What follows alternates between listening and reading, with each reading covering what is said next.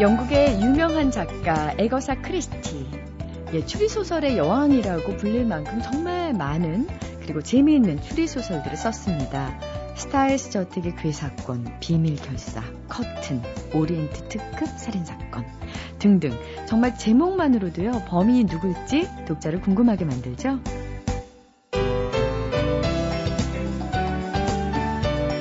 그래서 우리는 에거사 크리스티가 쓴 소설에는 전부 용의자, 피해자, 증인, 탐정, 독약, 뭐 이런 무시무시한 소재만 있을 거라고 생각하지만은요. 사실 아, 에거사 크리스티는요 달콤한 연애 소설도 썼습니다. 이때 필명은 메리 웨스트매콧이었다고 하죠.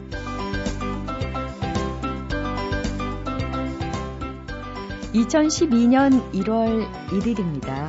새해라고 해서 우리에게 갑자기 큰 변화가 오는 건 아니겠지만은요.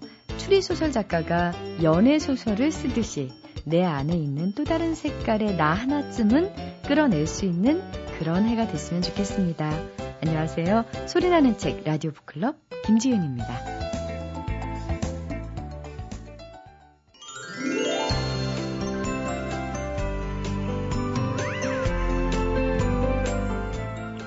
저를 포함해서 많은 분들의 새해 계획에 빠지지 않는 것. 네, 매년 안 빠지는 게 바로 독서하기가 아닐까 싶은데요. 올해도 어김없이 2012년 새해 계획에 독서를 넣으신 분들에게 아주 유용한 시간입니다. 새로 나온 책들을 소개해드리는 시간, 책마을 소식. 이분은 책을 읽기 위해서. 네, 어, 가 아니라, 보다 건강하게 술을 마시기 위해서 366일 운동하시는 분입니다. 이분의 새해 계획이 정말 궁금했거든요. 세종대학교 만화 애니메이션학과의 한창원 교수님 모셨는데요. 안녕하세요. 네, 안녕하세요. 제가 작년에도 네. 이 질문을 드렸었는데. 네, 똑같은 질문에 매번 똑같이 답하고 있습니다. 매번 그 계획을 못 하고 있다는 거죠. 네. 네. 좀 올해도 다양한 책을 읽고 싶습니다. 편향되지 않는 독서를 하고 싶은데 저 스스로도 그런 독서를 하기 위해서 책을 고민하고 또 그런 것들 청취자 여러분과 함께 할 생각을 갖고 있는데요. 올해 한 해도 제 기억으로는 작년하고 비슷합니다. 인문학 책을 좀 많이 봤으면 하는 목표를 가지고 있습니다. 작년에도 그러셨는데요. 계속 그러고 있습니다. 그리고 이제 초반에 인문학 관련 책들 많이 소개해 네, 주시다가 네, 경영 경제도 소개하게 되고 그렇게 되더라고요. 근데요. 네. 어머 새해 즈음해서 네. 인문학 책 소개해 주시는 것만 해도 어디예요? 그렇죠. 네, 1년 내내 안 할 수도 있는데. 참 저는 요즘 안타까운 게, 네. 그 예전에 빌 클린턴 대통령이 연임을 하고 나서 마지막 대통령 그만두기 1년 전에 미국 최고의 석학들을 모아놓고 숙제를 내줬답니다. 앞으로 21세기에 미국이 공부하고 집중해야 될 학문 분야가 무엇이냐.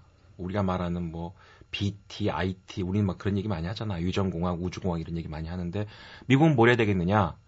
1년 동안 그 석학들이 모여서 나온 정답이 철학이었답니다. 철학이 있는 국가가 미래를 이끌 수 있다라는 음. 거죠. 저는 이제 그런 생각이 듭니다. 아무리 기술이 뛰어나고 국방력이 있다고 그래도 철학적인 사고가 높고 어떤 지향점에 대해서 명확한 방향성을 제시할 수 있는 국가적 위상이 있다면 기가 죽는다는 그게 soft power 같아요. 진정한 soft power. 요즘 뭐 외교력이 soft power라고 하지만 그런 soft power를 우리 학생들이 또 우리 젊은 세대들이 좀 먼저 이해하고 평생 그런 걸 찾아서 공부할 수 있는 습관이 된다는 게 참 중요하지 않겠나. 그래서 저도, 저도 수업 시간에 인문학 책을 많이 학생들에게 추천을 하는데 안타까운 건 대학에서 인문학과가 없어지고 있습니다. 철학과가 다 없어지고 있고 하다못해 어문계열 학과조차도 학생들이 안 오니까 문화학과로 바뀌고 있습니다. 철학 강의는 없어지고 영화로 읽는 철학, 이런 과목만 교양 과목이 남아 있습니다. 그리고는 사회에 나가보면 사회에는 인문 경영, 소통의 인문학, 도심 속 인문학, 생활 속의 인문학 이런 식으로 사회적인 일반적인 특강으로만 인문학이 생존하고 있습니다. 그러다 보니까 저는 개인적으로 그래서 그런 것 같지는 확실하게 뭐 통계가 나온 건 아니지만 디지털 치매라는 말이 있죠. 노래방이 유명하다 보니까 노래 가사를 다 우리가 기억하지 못하게 되고 그 전화기에서 전부 다 그 전화번호가 기억돼 있으니까 자기 가족 전화번호도 기억하지 못하게 되고 내비게이션만 믿다 보니까 집에 가는 길도 그걸 안 키면 못, 못 찾게 되고 이런 식의 디지털 치매가 온 것도 그런 기술 개발할 때 사람들이 인문학에 대한 베이스가 없이 개발했기 때문에 인간을 생각하지 않았다는 것이죠. 그 스티브 잡스가 매번 그런 얘기 하셨습니까? 새로운 인류의 기술은 인문학이 기본이 돼야 된다. 그래서 저희는 학생들끼리 학생들하고 그런 얘기 고민한 적이 있어요. 스티브 잡스 사후에 과연 잡스가 더 살아있었다면 그 다음 제품 뭐겠는가. 우리가 많이 얘기하잖아요. 그 다음에 뭐 ITV 다음에가 아이카가 나올 것이다. 그다음에 아이홈 뭐 우리 학생들은 아이 냉장고 뭐 이런 얘기도 하던데 그런 모든 것들이 인문학적 상상력에 연장선상에 있었다는 것이죠. 그래서 이 책을 보니까 저자 월터 카우프만 유태인입니다. 독일에서 유태인에 대해서 어, 본인이 그런 압박과 그걸 피해서 미국으로 이민 온 학자인데요. 철학자입니다. 인문학이 표류하고 있는 현실을 직시하면서 인문학의 이 책의 주제는 비전. 인문학은 이런 비전을 가지고 있다를 이 책에서 보여주고 있습니다. 그래서 이분은 그런 얘기를 많이 합니다. 책을 읽을 때 네 가지의 방식이 있어야 된다라고 얘기를 하는데요. 그 네 가지 방식이 이렇습니다. 독서의 기술에서 텍스트를 읽는 방식을 성서 해석적 독서, 독단론적 독서, 불가지론적 독서, 변증법적 독서 네 가지로 분류하는데 저자는 바로 시대 배경과 연결해서 이해하는 변증법적 독서를 강조합니다. 어떤 분들은 변증법 그럼 되게 어렵게 생각하시는 분이 많은데요. 제가 강의 시간에 변증법을 어떻게 설명하냐면요. 어, 결혼 생활이 오래된 아내와 남편이 부부 싸움을 할 때 둘은 전혀 다른 얘기를 갖고 3시간 동안 싸울 수가 있다. 이런 얘기를 합니다. 학생들한테. 남편한테는 부인이 제발 술 먹지 말고 일찍 들어와라. 왜 당신이 이렇게 늦느냐라고 화를 낼 때 남편은 아내에게 얘기합니다. 애들 성적이 왜 그 모양이냐. 그러고도 3시간 동안 둘이 싸움을 할 수 있다는 거죠. 결론적으로 계속 그렇게 싸우는데 결론적으로는 그래 내가 일찍 들어올 테니까 애들 좀 잘 보지. 이게 마무리가 됩니다. 변증법이라는 그런 거거든요. 전혀 다른 층위에 있는 사람들과 다른 고민이 서로의 입장을 이해할 수 있게끔 되는 게 아니라 서로의 입장이 아닌 새로운 생각에 서로 뭐 동의를 구하게 된다는 아, 것이죠. 예, 예. 그게 변증법입니다. 그래서 독서를 하되 인문학이 주는 생각은 그런 것 같습니다. 아, 그 기술과 그 기술이 합쳐질 수 있을까? 그 기술에 그런 인, 인간의 정서가 들어갈 수 있을까? 도저히 상식이나 논리로 설명할 수 없는 겁니다. 하지만 인문학적 상상력은 그 다음 세계에 대한 비전을 제시함으로써 그걸 설명할 수 있다는 것이죠. 그래서 어, 책을 읽는 데 영향을 주는 편집자나 번역가, 서평가의 윤리에 대해서 논하고 있습니다. 저는 출판사가 아, 재벌이 되고 큰 회사가 되는 걸 저는 긍정적으로 생각합니다. 그래서 그 출판사에서 더 좋은 책이 나와서 사람들이 읽게 해야 되는데 그 출판사가 가지고 있는 비전도 저 개인적으로 올해는 보다 더 사람들한테 그 피부에 바로 오는 그런 책보다는 읽으면 읽을수록 또 두고두고 읽어도 도움될 수 있는 그런 책을 많이 기획하고 냈으면 하는 고민을 하게 하는 책이어서 오늘 소개를 해드렸습니다. 네. 인문학의 미래. 인문학의 미래가 어떻다는 거죠? 인문학을 통해서 과학과 우리가 알고 있는 모든 사회적인 제도와 권력까지도 다시 한번 평가하고 고민할 수 있게 할 수 있는 근거가 인문학에서 시작된다. 그래서 이분이 생각하고 있는 것들을 보면은 이런 얘기를 합니다. 철학은 9시부터 5시까지 일할 수 있는 어떤 것, 예를 들어 휴가 때는 하지 않기로 작정할 수도 있는 어떤 것이 되어가고 있다. 통찰가나 소크라테스적 정신을 가진 철학자라면 아마도 이를 이해하기 힘들 것이다. 그렇지만 지금은 철학자들은 말할 것도 없고 대부분의 독서가 역시 저자에 대한 자신의 생각만을 문제 삼고 저자가 자신을 어떻게 생각할지에 대해서는 전혀 문제 삼지 않는다는 것으로 다시 돌아가야 한다. 음, 결국 인문학이라는 것은 어떻게 하면 인간답게 살 수 있는 것에 대한 무한한 상상이 아닐까라는 생각을 해요. 네네. 우리 한정환 교수님은 올해 인문학 책을 많이 읽으시면서 삶의 어떤 부분을 좀 변화하고 싶으신지. 저는 개인적으로 인문학 책, 특히 철학 책이나 사학 책들, 또 역사 책들 이런 거 볼 때만 느끼는 건, 아, 내가 지금 어느 시점에 살고 있구나라는 생각을 음. 하게 됩니다. 그리고, 아, 내가 지금 이 시점에 살고 있는 나로서 어떤 사회적 책임을 갖게 돼야 되는 건지. 나를 만나왔던 사람들과 앞으로 만날 사람에 대해서 저는 어떤 이야기를 해야 되는지에 대해서 제 위치를 확인하게 되는 것 같습니다. 인문학이라는 것은. 아... 그래서 늘 겸손하게 되죠, 사람이. 읽게 네. 되면. 그래서 저는, 어, 우리가 가볍다. 뭐 흔히 속칭 싼 티가 난다. 뭐 이런 말 하잖아요. 그 이유는 뭐냐면 내가 지금 어느 길에 서 있는지를 잘 모르기 때문에 그런 것 같아요. 음... 자기가 가, 서 있는 길을 잘 알고요. 앞으로 가야 할 길을 볼 때 너무 앞에 갈 길이 많은 겁니다. 그럼 그 길을 있는 고민을 해야 되는 고민이 시작되잖아요. 그런 고민이 안 되면 사람들은 말을 쉽게 하게 되고 다른 사람에 대한 평가도 쉽게 하게 됩니다. 바로 그 인문학의 시작은 자기 자신의 발견과 다른 사람에 대한 책임이 아닐까 그런 생각을 해봅니다. 자, 그렇다면 인문학적 근거를 토대로 어, 책마을 소식 저희 라디오 북클럽 올 한 해 동안 어떤 각오로 소개해 주실지 마지막으로 들어보겠습니다. 매일 매일 그런 생각을 합니다. 제가 책을 읽고 나서 이거 정말 나 혼자 읽기는 아까운 책이다. 그런 책을 소개해 드리려고 하거든요. 근데 많이 게을르고 저도 그런 고민 속에서도 늘 하지 못하는 게 후회가 됩니다. 올해는 어, 작년보다 더 많은 책을 읽고 더 작은 책을 소개해 드릴 생각을 하겠습니다. 그 그때가 그런 얘기 했잖아요. 네. 한 교수님께 꼭 전해달라 그러던데요. 네. 인간은 노력하는 한 방황한다. 와. 네, 후회하고 방황하는 건 교수님이 노력하시기 때문일 겁니다. 감사합니다. 그 노력에 감사드리면서 새해 복 많이 받으세요. 네, 새해 복 많이 받으세요. MBC 라디오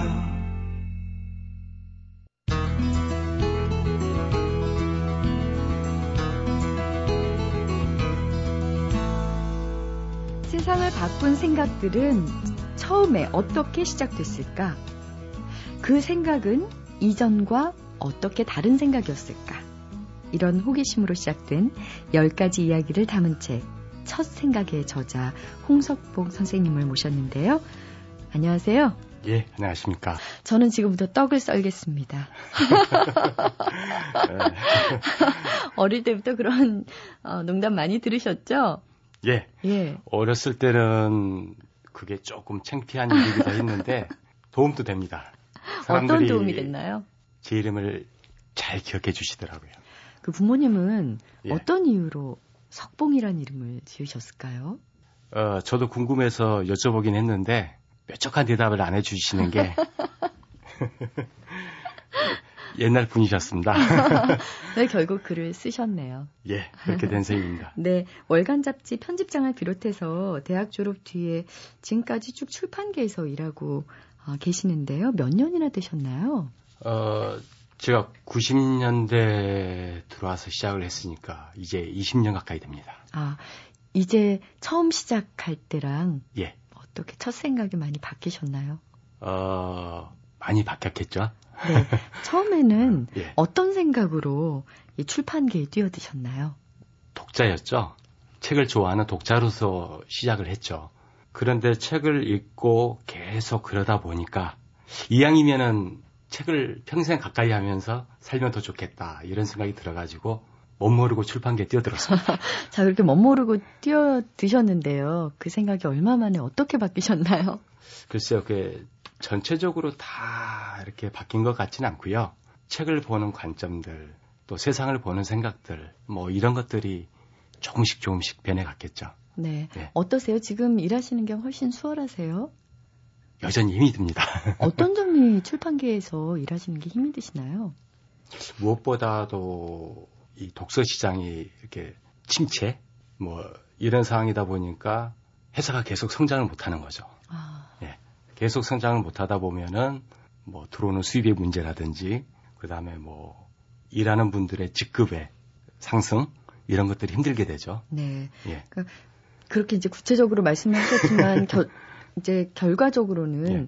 더 좋은 양서를 생산해낼 수 있는 힘이 약화된다는 그런 말씀으로 들립니다. 예. 네. 그런 점도 있겠죠.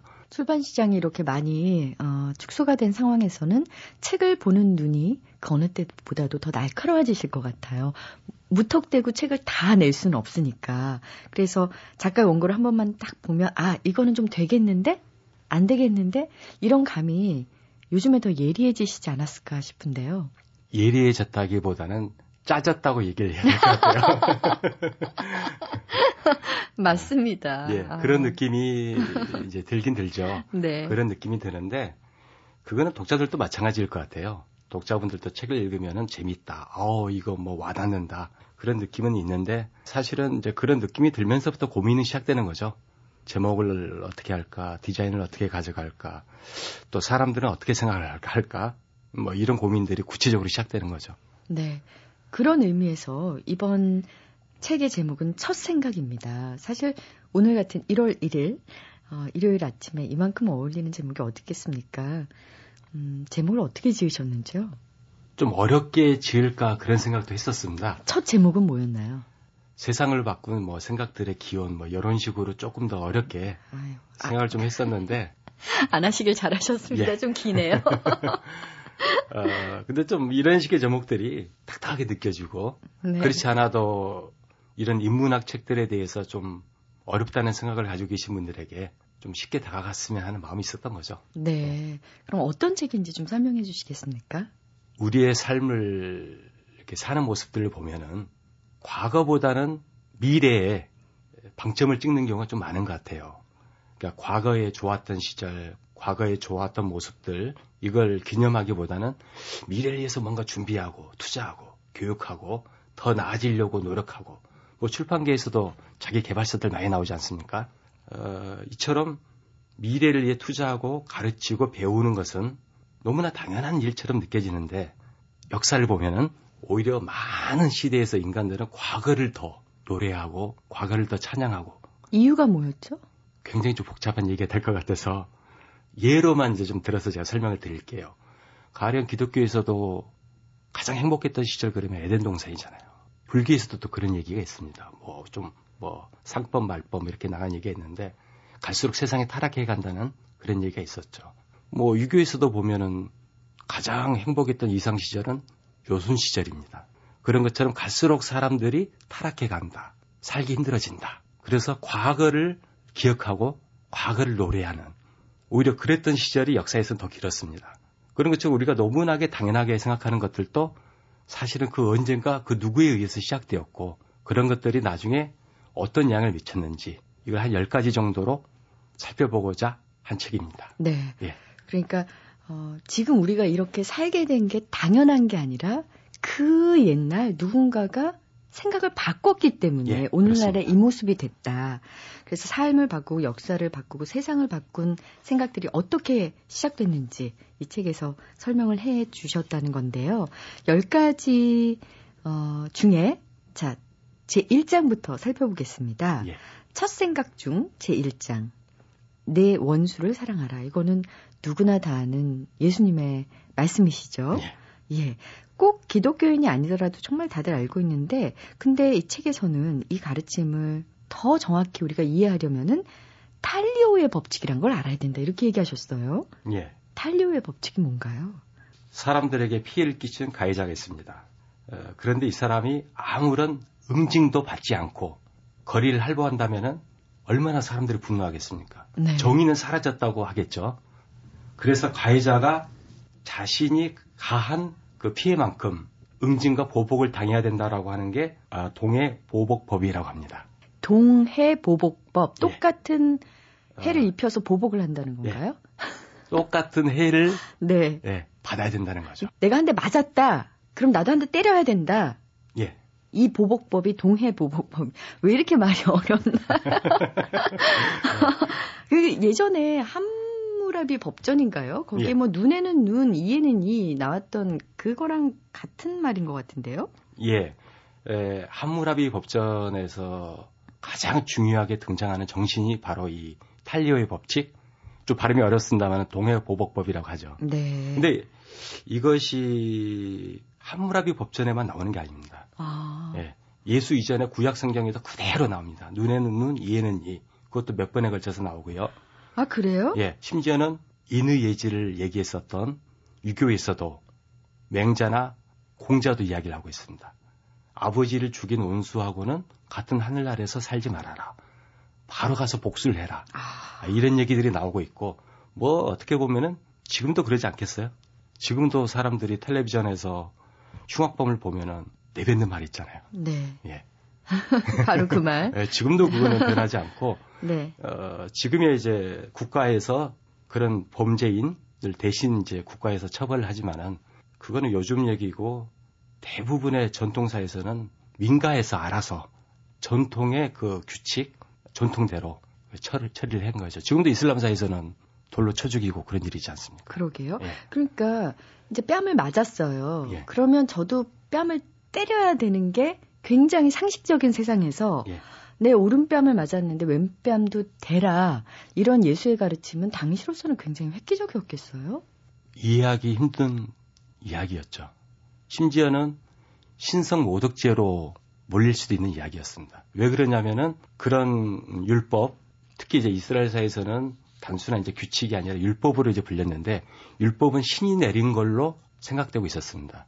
신이 내린 율법을 감히 어떤 사람이 나타나서 바꾸자 이렇게 하자라고 한다면은 신성 모독으로 불릴 수 있는 언행이었겠죠. 네. 예. 그런데 음, 율법을 어, 거스르면서까지 음, 사랑을 강조를 한 것이 당시에는 어떤 영향을 미쳤는지 궁금하네요. 일단 가장 중요하게 지적해 볼 수 있는 것은 이 율법이라는 것은 사실은 유대 민족에서만 통용될 수 있는 유대 민족만이 지키고 있는 어떤 규칙 그런 것들이었겠죠. 그런데 예수가 등장해서 사랑을 강조한 것은 어떤 의미로 본다면 보편윤리죠. 어려운 말이 될 것 같습니다만은 보편윤리였죠. 어떤 인간과 인간, 어떤 집단과 집단이 서로 보복에 의해서 정의를 지켜나가는 것이 아니라 우리가 모든 인간들에게 어떤 가치를 내세워서 세상을 만들어 갈까 라고 있었을 때 예수가 얘기했던 사랑이라고 하는 것이 훨씬 더 보편적일 수도 있는. 그래서 이제 유대교가 예수 이후로는 전 세계에 퍼져나갈 수 있는 보편적인 종교, 기독교가 된 거죠. 아, 네. 어, 두 번째 얘기를 한번 나눠볼게요. 첫 생각 중에서 제 5장 갈릴레이. 이것도 참 유명한 말이죠. 이거 중얼거리면서 얘기해야 되죠. 네. 그래도 지구는 돈다. 네. 갈릴레오 갈릴레이는 학교 다닐 때 정말 시험 문제로 많이 났는데 이게 성이랑 이름이랑 많이 헷갈렸던 기억이 납니다. 그래도 지구는 돈다라는 명언으로 유명한데요. 먼저 갈릴레이가 근대 과학의 아버지라고 어떻게 칭송을 받게 됐는지 궁금합니다. 음, 한 가지 예를 들어서 좀 말씀을 드려볼까 합니다. 아리스토텔레스가 있었는데 아리스토텔레스는 철학자이자 과학자였습니다. 그리고 당시 중세 사람들이 생각했었던 자연의 모습을 얘기해 줬던 어, 사상가이기도 했죠.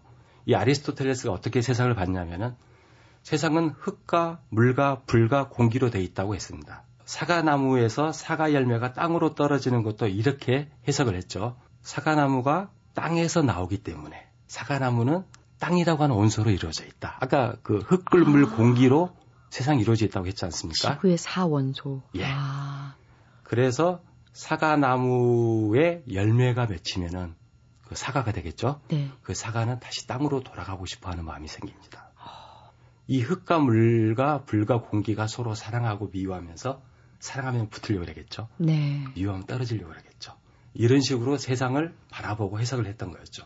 그런데 이제 이런 것은 좀 심하게 얘기하면은 지하철에서 혹은 화장실에서 가만히 이렇게 좀 있다 보면 문득 어 세상 이런 것이 야 하고 이렇게 생각이 날 수도 있거든요. 네. 즉 과거에는 과학이라고 하는 것이 철학하고 비슷했고 어떤 영감, 순간의 추측 이런 식이었죠. 그러니까 머릿속에서 어떤 생각, 추상 이런 것들이 네. 이루어져서 나온 어떤 아이디어 같은 거였죠. 네. 그런데 갈릴레이에 의해서 세상을 수학적으로 이제 풀기 시작한 거죠. 수학은 증명을 해야 되는 거고 규칙을 밝혀내야 되는 것이고 또 실제 갈릴레이는 세상은 수학으로 쓰여진 책이다라고 말까지 했습니다. 네. 그래서 실험과 수학 이런 것들에 의해서 과학이 새롭게 정의된 거죠. 그래서 갈릴레이는 근대 과학의 아버지로 불리게 됐습니다. 아. 사실 그 갈릴레이의 가장 큰 업적은 바로 이런 점이죠. 지구는 돈다는 얘기는 갈릴레이가 처음에 한 건 아니었고요. 역사학자 스틸만 드레이크가 어, 그걸 지적했더라고요. 갈릴레이의 이 유명한 일하는 예, 지구는 돈다나 그래도 지구는 돈다는 이 유명한 어, 18세기 이탈리아 작가 주세페 바레티가 지어낸 발명해낸 발명품이라는 거죠. 바레티는 런던에서 출판된 이탈리아 도서관이라는 어, 책에서 이 이야기를 하고 있는데 이 책이 나온 지가 갈릴레이가 죽고 나서 100년쯤 지난 아. 무렵의 일입니다. 그러니까 아무런 근거도 없다가 갑자기 100년 뒤에 이탈리아 도서관이라는 책에서 등장하고 있는 거죠. 그리고 그 이후에 사람들은 이 책에서 힌트를 얻어서 각가지 이야기를 이제 각색해내고 만들어내게 된 것입니다. 소설이었나요? 어, 이 책은 소설은 아니었고요. 이탈리아 여러 문화나 이걸 얘기하고 계시고 있습니다. 아, 예. 그러면 일종의 교양서 같은 예. 그런 책이었을 텐데. 저도 자세히는 읽어보지 못했고요. 개념 정도만 예, 봤습니다. 그이 책에서 결국 어, 신화 같은 이야기를 만들어낸 거군요. 주세페 바레티라는 사람이. 그렇다고 보는 게 가장 성식적일 것 같습니다. 왜 그랬을까요? 이후 역사를 보면은 세상은 종교보다는 과학의 편이었습니다. 과학이 아. 훨씬 중요해지고 과학의 힘이 더 커지고 세상살이를 과학에 더 의존하게 된 거죠. 그러면서 완고한 그 카톨릭 종교 세력에 맞서서 과학적 진실을 주장했었던 갈릴레이. 그는 바로 과학의 순교자다. 아... 라는 어떤 그 신화적인 덧칠, 신화적인 포장이 이루어진 거죠. 그런 인물이 필요한 시대였군요. 그러죠. 네. 예. 그래도 지구는 돈다. 라고 하는 그 유명한 말, 거기에 파묻혀서 갈릴레이 그 종교 재판이 가졌던 의미에 대해서는 무심히 지나치는 경우가 좀 많은 것 같아요. 근데 사실 종교 재판의 기록들을 살펴보면은 굉장한 많은 고민들이 있었습니다. 가령 일반 그 카톨릭 평신도들이나 조금 직급이 낮은 사제들 같은 경우에는 성경의 몇몇 구절을 보면서 이거는 갈릴레이가 주, 어, 주장하는 지동설과는 좀 다르지 않느냐 뭐 이런 어떤 차원의 이제 반발이 있을 수 있었다면은 또 어떤 면에서는 과연 갈릴레이가 주장하는 과학이라고 하는 것이 진리일 수 있느냐 여기서 진리는 어, 가톨릭의 그 신과 관련된 진리가 되겠습니다만은 진리를 바라보는 하나의 방식에 불과할 수도 있지 않겠느냐 그래서 갈릴레이가 주장하는 것을 오로지 진리라고 주장해 버린다면은 자연과 세상을 보는 다른 가능성은 막아버릴 수가 있는 것이고 당시 그 종교 재판을 이끌었던 총책임자였 수, 총책임자였겠죠. 교황 우르바노스 8세는 갈릴레이의 그런 주장에 동의하지 않았던 거죠. 다른 가능성도 있고 너의 이야기도 하나의 가설로만 나는 인정을 하겠다라고 이제 생각을 했던 거였죠. 아... 사실 갈릴레이는 교황 우르바노스 8세가 교황의 자리에 오르기 전에 추기경 시절이겠죠. 서로 교류가 있었고 요새 유행하는 말로 절친이었습니다. 그럼에도 불구하고 예. 뭐 그거는 당시 카톨릭이 굉장히 위기에 몰렸었어요. 새로운 이제 신교가 생기고 그러니까 위기 의식 속에서 카톨릭 내부에 이제 불만도 있었고요.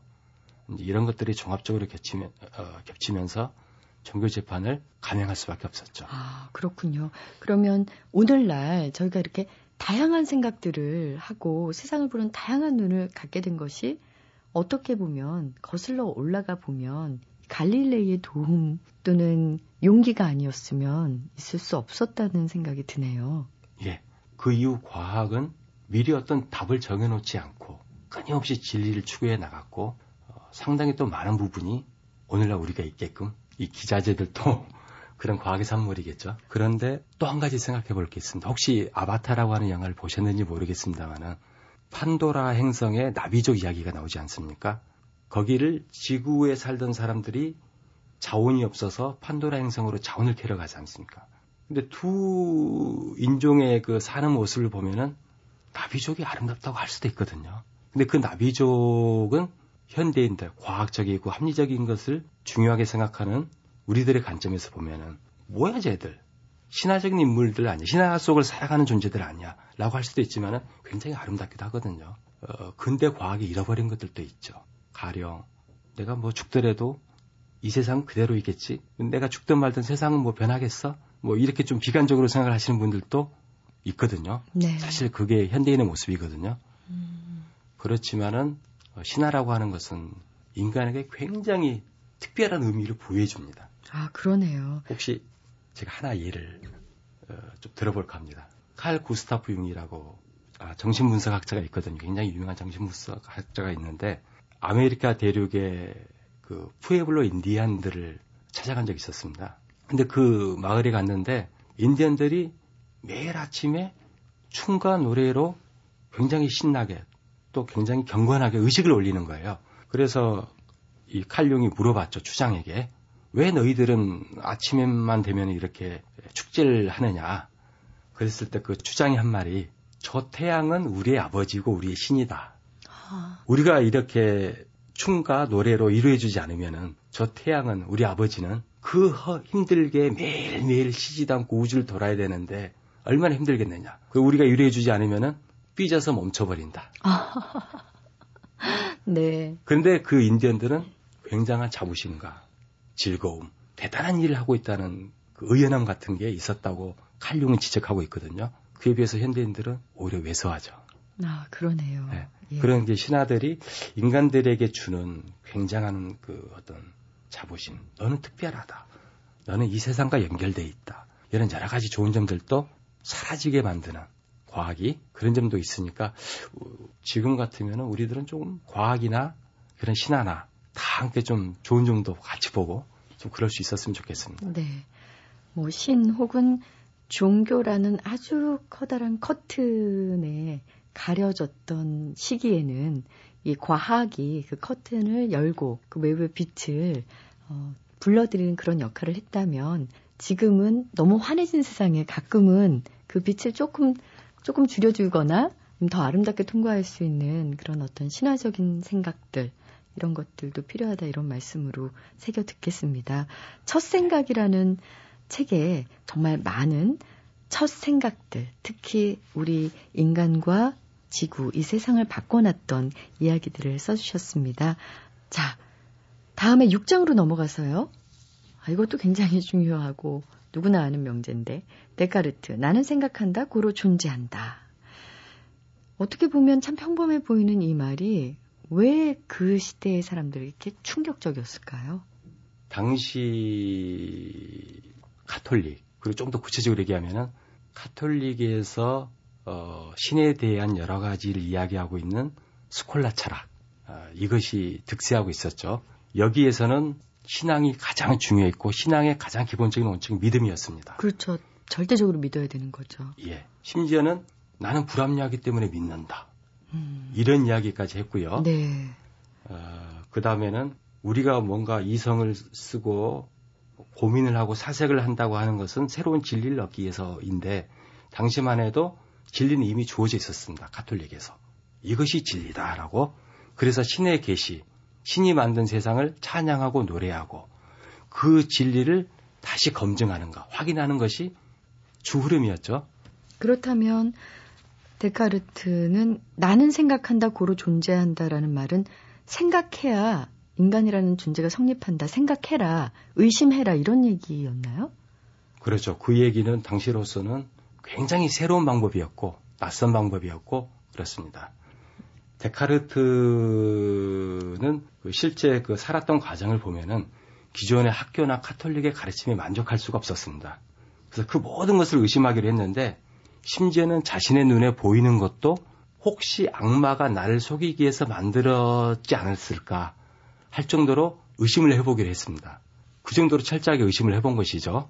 그런 속에서 새로운 진리를 발견하겠다라고 이제 자기의 길을 걸어간 거죠. 네. 그 결국 이제 그 신의 품을 떠날 수 있는 발판을 만들어준 철학자가 데카르트다 이런 네. 말씀이신데요. 어떻게 보면 데카르트가 어, 바로 이제 전에 얘기했던 갈릴레이가 종교 재판을 받았던 바로 그 사건이 일어났을 때가 데카르트가 30대였다니까 네. 아마 그런 과학적인 사고 또 종교 재판, 갈릴레이의 주장 이런 것들이 데카르트한테도 굉장히 많은 영향을 미쳤을 것 같고 이런 모든 것들이 그 근대의 정신을 만들어낸 것이 아닌가라는 생각이 듭니다. 네, 오늘은 첫 생각의 저자 홍석봉 씨와 함께 어, 정말 위대한 사상들이 어떻게 탄생했는지에 대해서 얘기 나눠봤습니다. 새해 복 많이 받으십시오. 예, 새해 복 많이 받으십시오.